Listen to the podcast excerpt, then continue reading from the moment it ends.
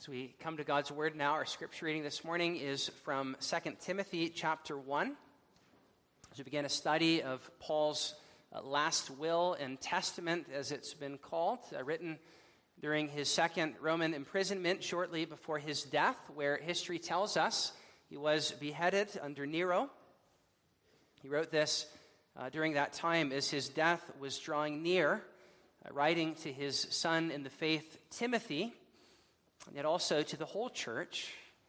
This is the last letter that Paul leaves us, written, as Calvin said, not merely in ink, but in his life's blood. I'll read just verses 1 through 5. 2 Timothy chapter 1 on page 1181 in your Pew Bibles. Uh, this is the word of the Lord. Paul, an apostle of Christ Jesus by the will of God, according to the promise of the life that is in Christ Jesus. To Timothy, my beloved child, grace, mercy, and peace from God the Father and Christ Jesus our Lord. I thank God, whom I serve as did my ancestors, with a clear conscience, as I remember you constantly in my prayers, night and day. As I remember your tears, I long to see you, that I may be filled with joy. I'm reminded of your sincere faith, a faith that dwelt first in your grandmother Lois and your mother Eunice, and now I am sure dwells in you as well. This far the reading of God's word.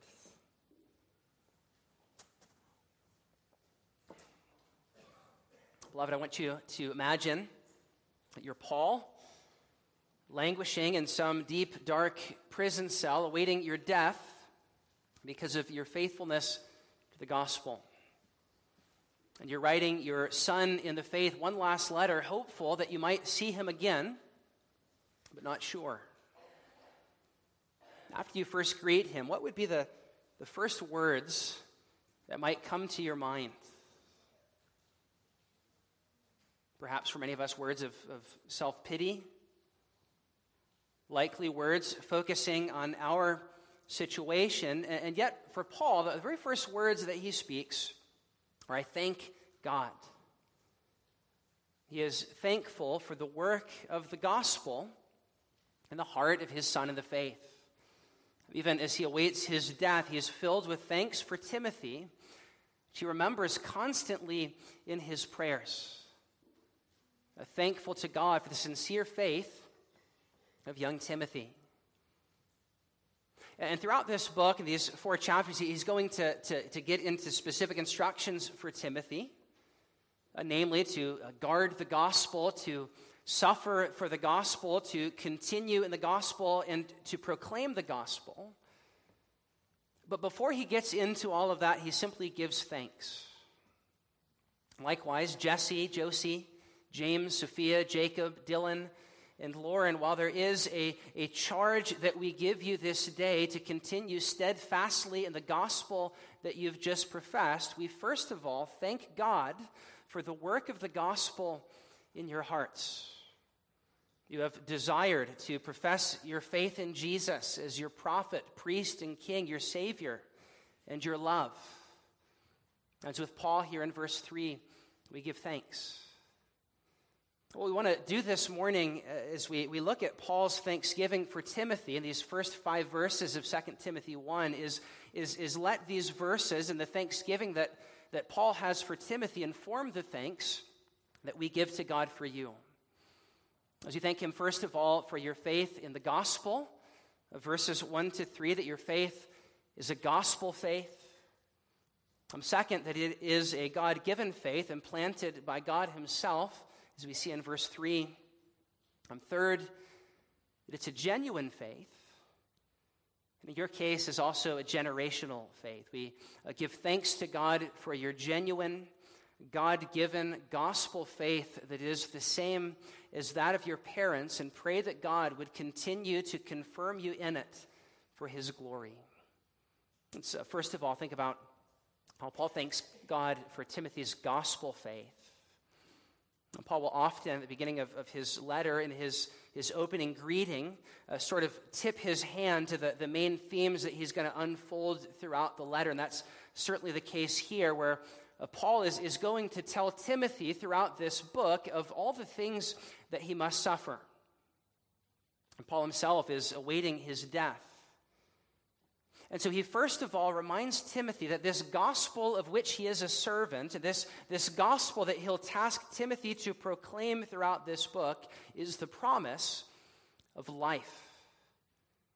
Now, Paul identifies himself as an apostle of Jesus according to the promise of life, of that which he is tasked with proclaiming, and now passes on to Timothy. That which he gives thanks for in Timothy is the promise of life. Uh, Paul is here in this, this very brief introduction reminding us that this gospel is, first of all, a promise, a statement of what God has done and will do, not first of all what we must achieve,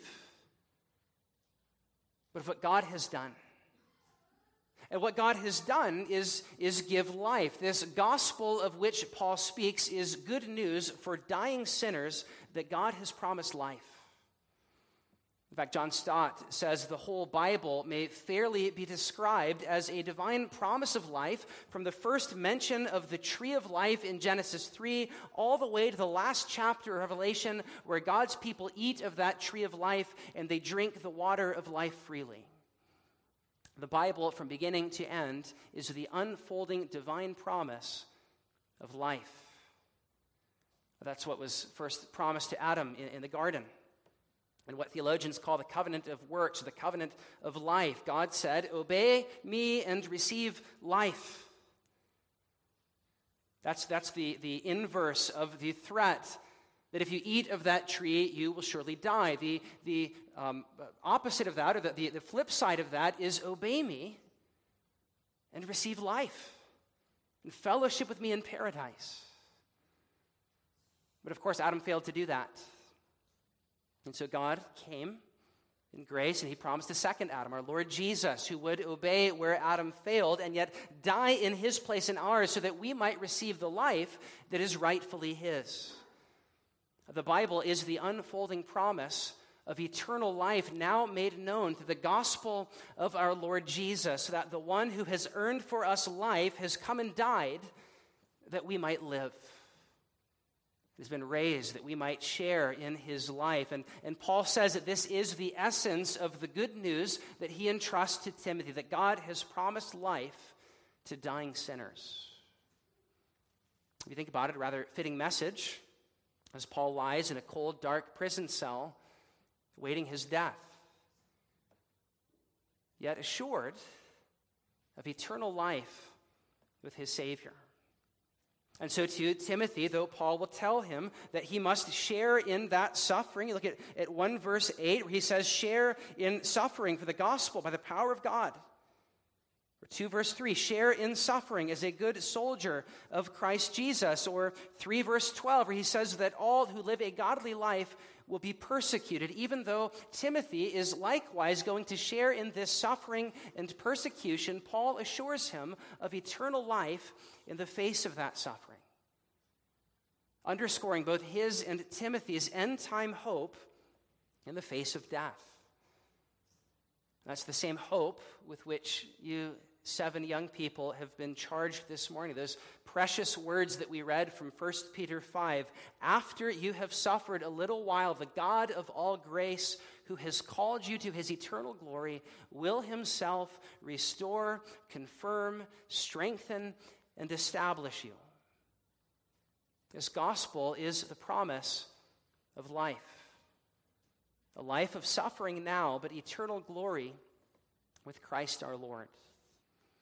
And as Paul mentions in verse 2, this eternal glory and promise of life is an act of divine grace. As uh, Paul identifies himself in verse 1 and then greets Timothy, his son of the faith, his, his very first word after that is then grace. This is not just a throwaway greeting, But this is a word bursting with meaning. It speaks of the fact that this promise of life that Paul has just mentioned is a gift. That, as we said, Adam and all of us in Adam rightly deserve the pronouncement of death because of our sin, but God, in His grace, condescended to make a promise. You recall how the Belgic Confession uh, speaks of that. It says, Our good God, seeing that man had plunged himself into physical and spiritual death, God set out to find him and to comfort him with the promise of his son, though man was trembling all over and fleeing from him. This promise of life is completely, by divine initiative, an act of undeserved grace, which, as we see in, in verse 2, proceeds from God's mercy. As Paul says, grace, mercy, and peace. It's interesting, this word mercy is actually um, a sort of unusual word in Paul's greetings. Usually it's just grace to you and peace, but here, as in 1 Timothy, Paul adds mercy. And here he, he's pointing us to the source of God's grace. Why is it that God should favor us? Why does he show us grace? Why are we found acceptable to him? Calvin says in asking this question, we should examine ourselves and confess our wretchedness, the awful depths of misery found in us. The same thing that you already confessed this morning when you said, I despise myself because of my sin, and I humble myself before God. The reason for God's grace towards you is his pitying mercy. It is the source and fount of the grace that God shows us when He sets His love upon us and welcomes us. The gospel is God's promise of life as an act of divine grace proceeding from His mercy and then resulting in peace. Grace, mercy, and peace. It is um, peace or, or reconciliation between sinful man and a holy God. Peace or reconciliation between sinful man and a holy God because Christ has died in your place. Grace, mercy, and peace from God the Father who gave his Son in your place so that you and I can have peace with God. So we can have peace of conscience like Paul and Timothy, even a peaceful outlook in the face of death because of the promise of life. The faith that, that Paul will thank God for in Timothy is the same faith that is encapsulated in these first two verses. And the promise of life as an act of grace proceeding from God's mercy through the gift of his own Son, resulting in peace. And then Paul is actually going to make the point that this gospel of verses 1 and 2 is the fulfillment of God's ancient promises. You see that in verse 3, where Paul identifies this faith that he proclaims with that of his forefathers or his ancestors. A clear reference to the Old Testament saints who Paul does not view as having a different Savior, but as worshiping the same God as him. Paul rightly believes that the gospel of Christ that he proclaims and Timothy believes is the fulfillment of the promises made to his ancestors. One commentator says what his forefathers trusted in anticipation, Paul now trusts in fulfillment. Christianity and Judaism, rightly understood, are not two different religions, but two stages of one religion with an unfolding revelation. The faith of the Old Testament is what the seed is to the flower, the, the foundation to the building, and the boy to the man. These are not two fundamentally different religions, but the one is the fulfillment of the other. Even as the Old Testament proclaimed that the seed of the woman would crush the head of the serpent, Paul proclaims that that Savior has come. Even as God promised Abram that through his seed would come a blessing to all the families of the earth, Paul proclaims that seed has come. Even as God promised David that from his line would come a king whose kingdom would have no end, Paul proclaims that king has come. In fact, he'll say so explicitly in 2 verse 8. Paul does not view the Old Testament as being in competition with the New, but as inseparably connected, like a seed is to the flower. The gospel that Paul proclaims is the fulfillment, the, the end, or, or telos, the goal to which all of the Old Testament was moving. Which is significant because Paul's opponents believe that he is anti Old Testament, anti Judaism. He's an apostate who had rejected the Old Testament scripture as they knew it. And so Paul makes the point that he has not abandoned the God of his fathers and the religion in which he'd been raised, but he persists in the same faith of his fathers. They looked forward to the Messiah. He now worships that same Messiah. Not in disloyalty to his fathers, but in fulfillment of their faith. The gospel that Paul proclaims is the gospel of both the Old and New Testament. Which is actually what we see in verse 5 as well, where uh, Paul says that Timothy's faith has been nurtured by uh, that of his mother and grandmother. This is the same thing that he'll say in 3 verse 15 that Timothy was acquainted with the sacred writings of the Old Testament from childhood, which are able to make him wise unto salvation through faith in Christ. There and here, Paul is making the point that Timothy's godly Jewish mother and grandmother had raised him on those scriptures even before they'd heard of Christ, instructing him from the Old Testament of the Christ to come. Calvin says, though the gospel and our Lord Jesus were not fully known, these women had genuine faith because they waited for the promised Messiah. Even though they, uh, he had not yet been revealed in their life, they were content to live in hope and to call upon God until he would fulfill his promise. Like Simeon in the Gospel of Luke, waiting for the consolation of Israel. And so they taught their son and their grandson of the Christ to come. We see in verse 3 and in verse 5 that Paul's gospel is not in opposition to the Old Testament faith, but the very end toward which it was moving. Fulfillment of all God's promises. And so, as Christians, we don't unhitch ourselves from the Old Testament, as one well known pastor has advised, but, but we study them as able to make us wise unto salvation.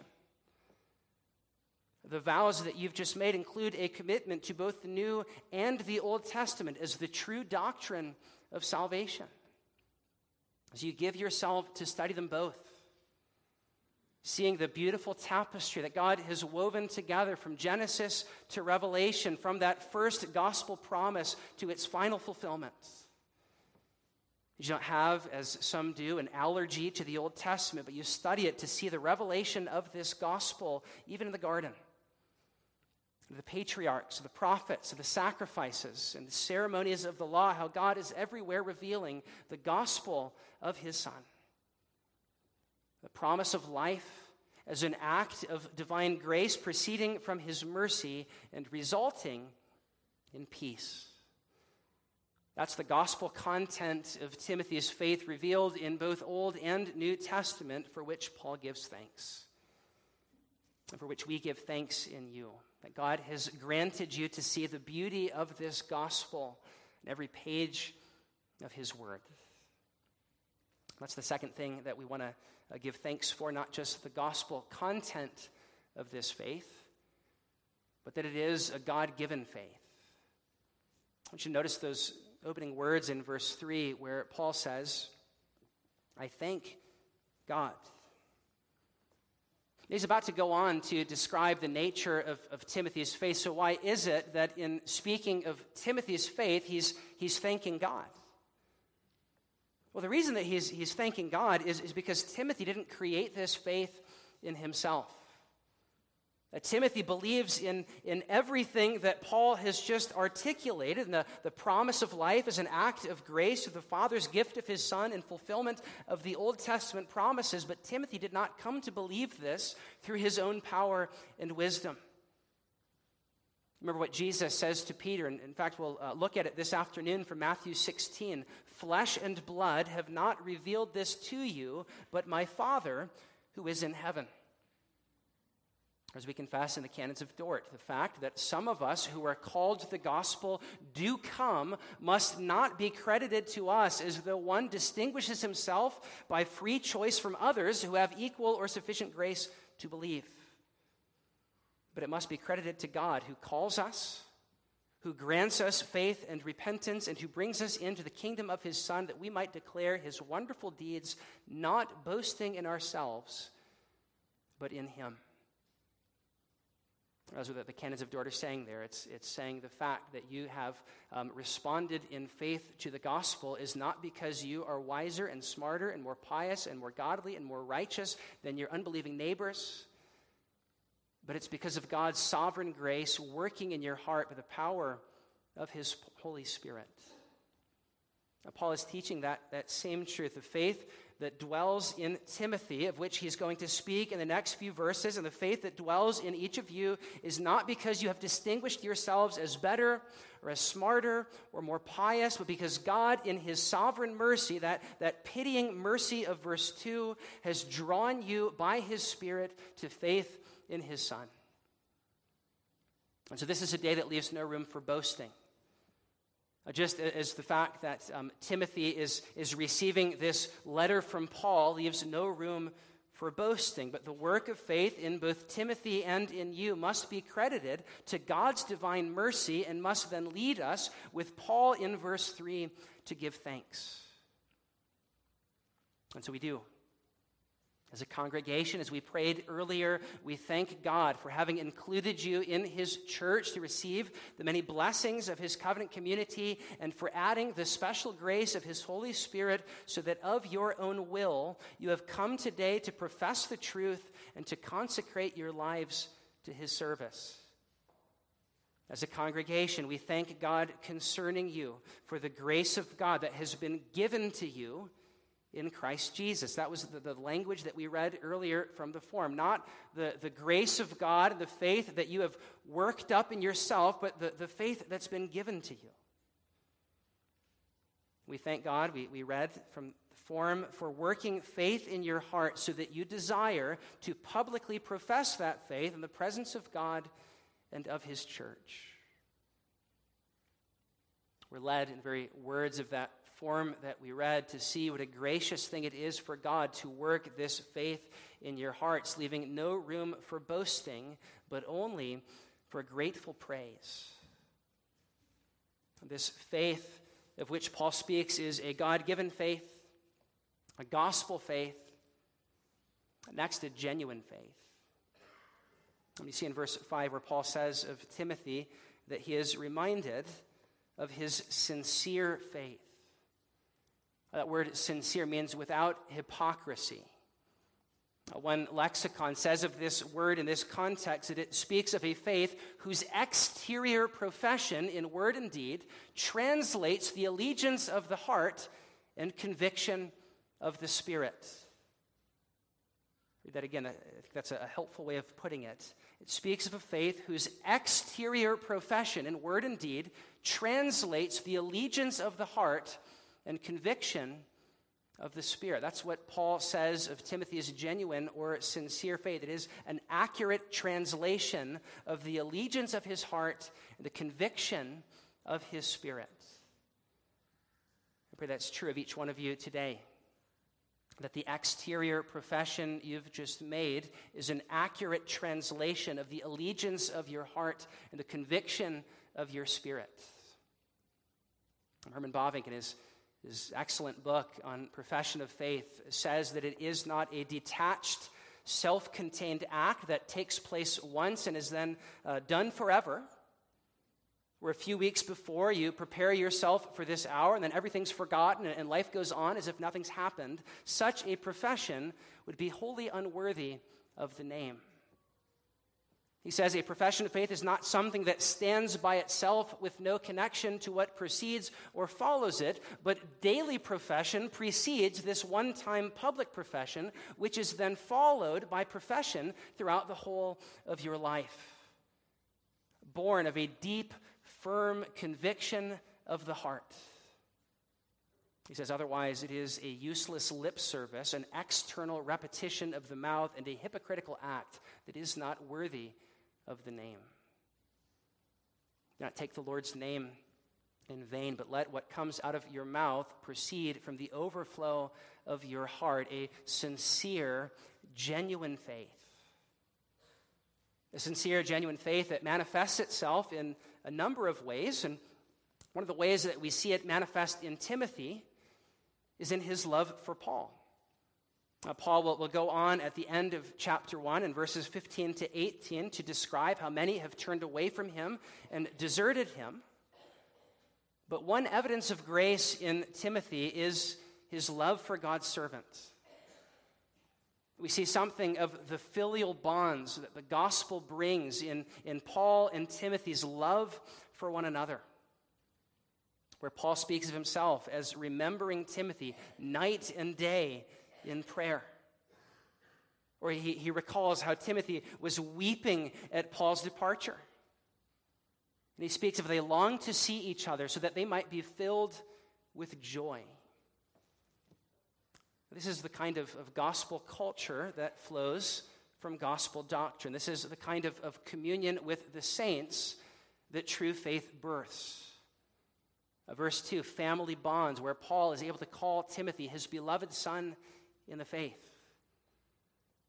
Do you see that the corporate nature of the confession that you've just made, that it binds you together with God's people? In relationships that it hopefully mirror something of the love between Paul and Timothy in verse 4. This is the communion of the saints which also, as, as, Calvin points out, includes certain authority structures where Paul, in calling Timothy his son, implies his apostolic authority.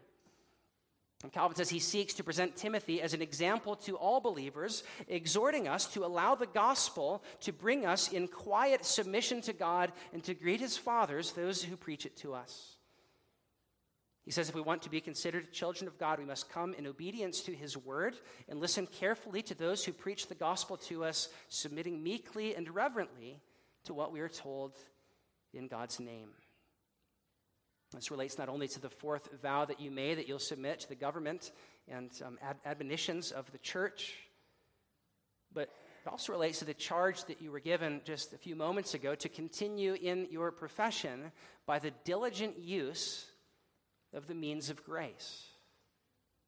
Both of these, that vow that you made to submit to the government of the church and that charge you were given to um, make diligent use of the means of grace, obligate you to sit under the word and the ordained officers that God places over you to receive that word with meekness, love, and readiness of mind as the word of God. Paul and Timothy's genuine faith led to a culture of, of gospel fellowship and gospel submission in the same way that it's meant to do that in you. We see from these verses that a sincere faith leads to a Christian life that's lived not in isolation, nor shunning the authority structures that God has put in place, but continuing steadfastly in the fellowship of the saints under the word of God preached to you by the officers whom he appoints. This is the kind of genuine faith the gospel produces. Now, Paul thanks God for Timothy's genuine, God given gospel faith, as we thank God also for yours. And then finally, he mentions uh, one more thing in verse 5 that this genuine, God given gospel faith is also a generational faith. That's what he says in verse 5. He says, A faith that first dwelt in your grandmother Lois and your mother Eunice, and now I am sure dwells also in you. Remember, they had raised Timothy on the Old Testament scriptures from infancy in, in such a way that uh, Calvin said he might suck godliness along with his milk. And by so doing, their faith and the promise of life was, was passed on to him. This is the ordinary way that God is pleased to work from generation to generation. Mothers teaching their children, grandmothers, fathers teaching their children the Word of God and the gospel of grace. We see in this passage the tremendous worth of the Christian family. One commentator says Paul is here inviting us to ponder the singularly powerful impact that mothers and grandmothers have on their children. Though the work of child rearing can be mundane and thankless, though it has, has in many ways fallen out of favor in the society in which we live, the seeds that these women planted grew into an oak of righteousness the boy that they raised became the man who the Apostle Paul relied on in his most desperate hour. The impact that godly Christian parents have on their children cannot be overstated. This was true of Timothy.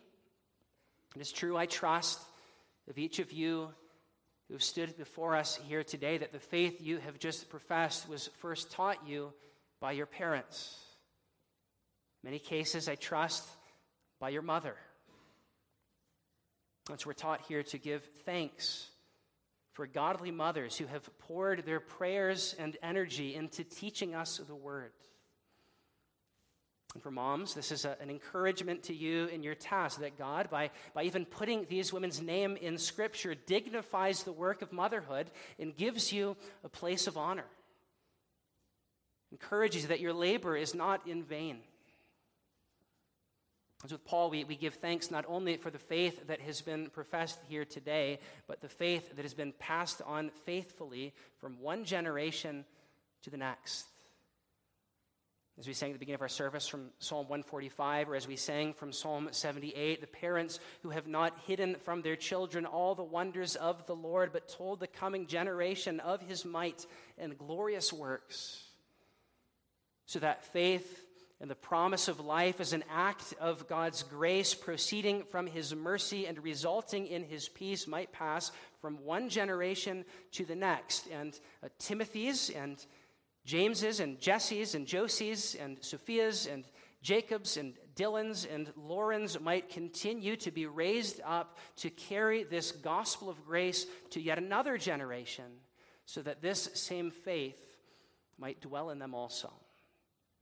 May God be pleased to continue to pass on this precious, precious gospel heritage from one generation to the next. And may we give him thanks. Let us pray. Our Father in heaven, we thank you for Jesse and Josie and James, for Sophia, and Jacob, and Dylan, and Lauren with Paul, we thank you for the sincere faith that you have worked in your children and pray that you'd give them grace to continue steadfastly in the profession they've just made. That you would bind them together to the body to which they belong.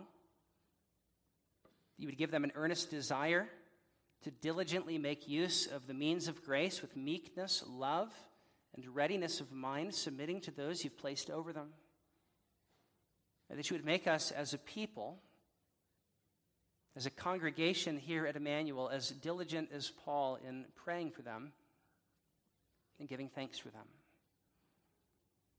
Lord, we pray that you would also encourage those mothers and fathers, grandmothers and grandfathers among us by what we've just heard of the importance of the work that you've entrusted to them.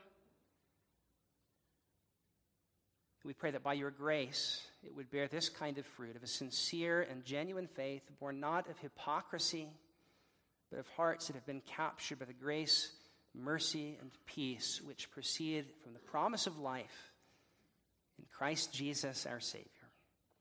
It is in His name we pray.